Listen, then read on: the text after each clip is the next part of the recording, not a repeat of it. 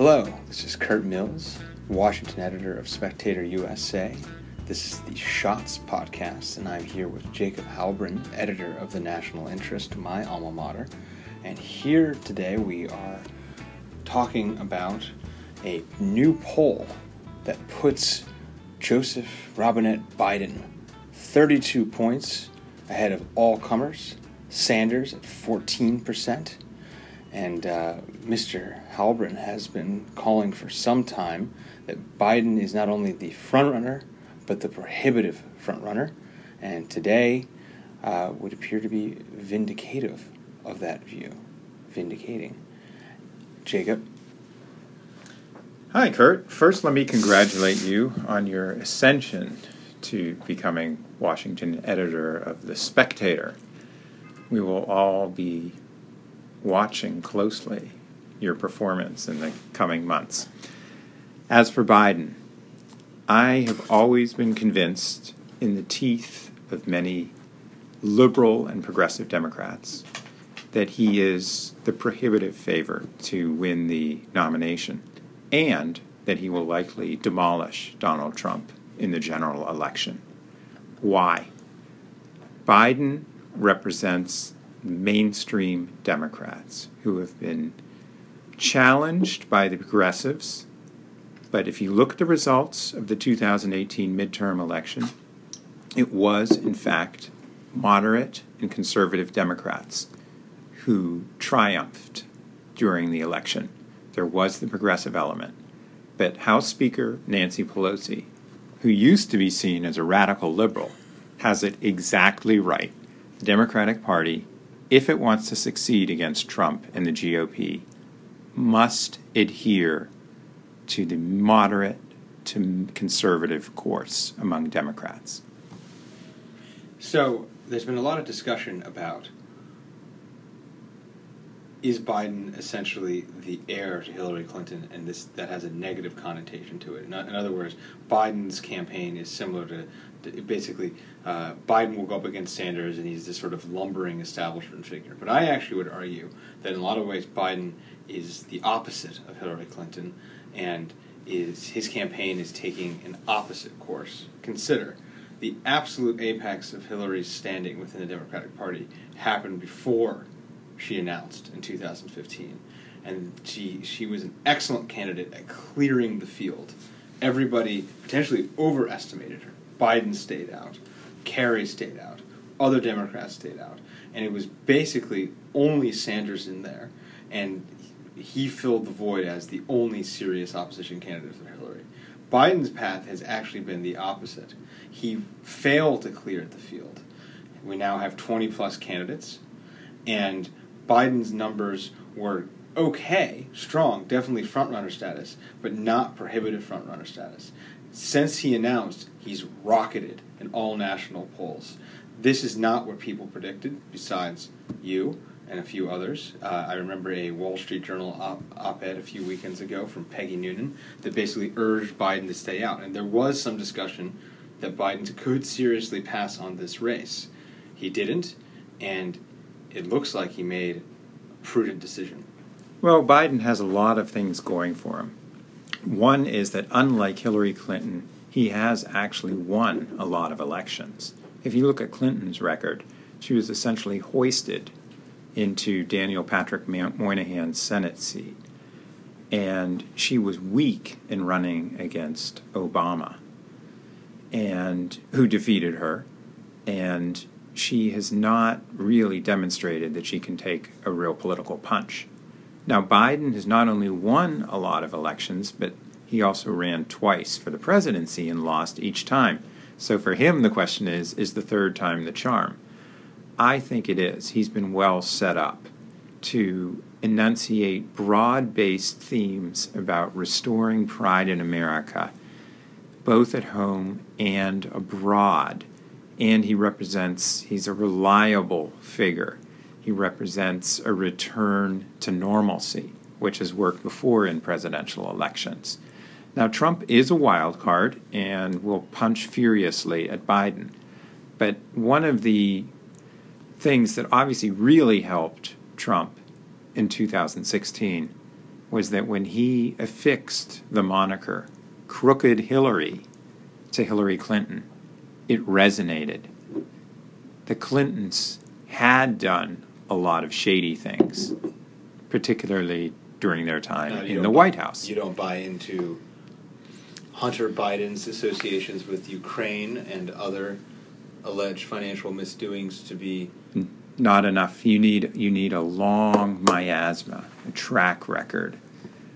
And Clinton had not only indulged in Whitewater, cattle futures, but you had the personal peccadillos of Bill Clinton. A long train of women traipsing behind him, culminating in the Monica Lewinsky affair in the White House. So the Clintons were tainted. Trump was able to bring a bunch of aggrieved women to the debate with Hillary Clinton, which was Steve Bannon's idea. Turned out to be quite ingenious. Hillary was trapped, paralyzed. I think that Biden will relish going up against Donald Trump. Biden will portray himself as a hardscrabble guy from Scranton, Pennsylvania, who actually does come from the lower middle class, the working class, whereas Trump grew up in luxury in Queens. Biden in 2009, when he was vice president-elect, I believe was the poorest senator in the United States Senate at the time when he was exiting. And I remember in the quintessential political campaign book, What It Takes by Richard Ben Kramer, he always had that quote, Joe never had money. And so if he has money now, it's not quite the treasure trove that the Clintons were able to amass after office. I think just I always say this sort of man on the street perspective, and whether sexism comes in to play here or not, it's not for me to say, but frankly speaking, people don't like Hillary Clinton and people like Joe Biden, and it's a critical distinction that I think the president is going to have to grapple with if indeed Biden, as you seem to indicate, could just run away with the nomination. It's early, but these numbers are astounding. It's not like Biden started at 46%, as the new poll has us, and Bernie's at 14%. He was at 28%, and Bernie was at 20%. And now, after the announcement, it's this surge. I can't think of an immediate precedent for it. Well, another thing that worked well for Biden was his announcement rollout, which I know you were dubious about, but I think it was the right way to go. He didn't start by attacking the other Democratic nominees. Instead, he went straight for the jugular. He attacked Trump on the issue of Charlottesville, again, getting back to pride in America.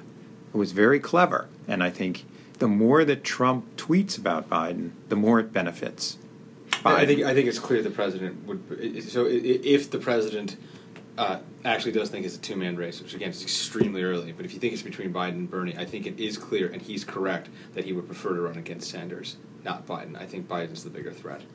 The American people, I don't believe that they're going to elect a socialist as president, particularly one who's saying this land is your land while honeymooning in the Soviet Union. Yes. Another problem for Trump, which gets back to the Crooked Hillary designation, he's calling Joe Biden Sleepy Joe. I don't think anyone believes that. Some are calling him Creepy Joe as well, which I think is only a matter of time between, especially if Trump does get a little more desperate, that he just straight up embraces that moniker. Yeah, he could go for that. But I don't think either of them really works. He doesn't have a real handle on Biden. For the Democrats, let's face it, they're looking for their version of kryptonite, the Trump's Superman. So let's see what happens, as Trump likes to say. But for now, Biden does look quite formidable. He has a history of malapropisms, and there'll be some blunders along the way. But Trump could also have significant difficulties in coming months. On foreign policy, he's heading towards some kind of a conflict with Iran. Venezuela isn't working. North Korea is testing missiles again. China, does he get the trade deal this week or not? He desperately needs it. So for Trump, there are all kinds of booby traps out there. Mm-hmm. I think critical for Biden is the state of Pennsylvania, both in the primary and in the general election. And just to play a little bit more devil's advocate, my biggest source on Pennsylvania politics is Charles McElwee at City Journal, and he's a maestro of all things Pennsylvania, and he argues that essentially the areas of the state that have gone for Trump actually have, if anything, doubled down, and he does not think that Biden can take Trump there. Who knows? Jacob, you also. I grew up in Pittsburgh, so which is a heavily Democratic city. Once you get into the rural areas of Pennsylvania, of course, it's a different story. Right. But there also is another twist to this, which is the Wall Street Journal and other publications have been pointing to the fact that the Republican Party in Pennsylvania appears to be in free fall, in a state of civil war. So, and the Trump campaign has been quite concerned about that. So, again, I would be very surprised if Biden was not able to win Pennsylvania. What percentage chance do you think Biden is the nominee?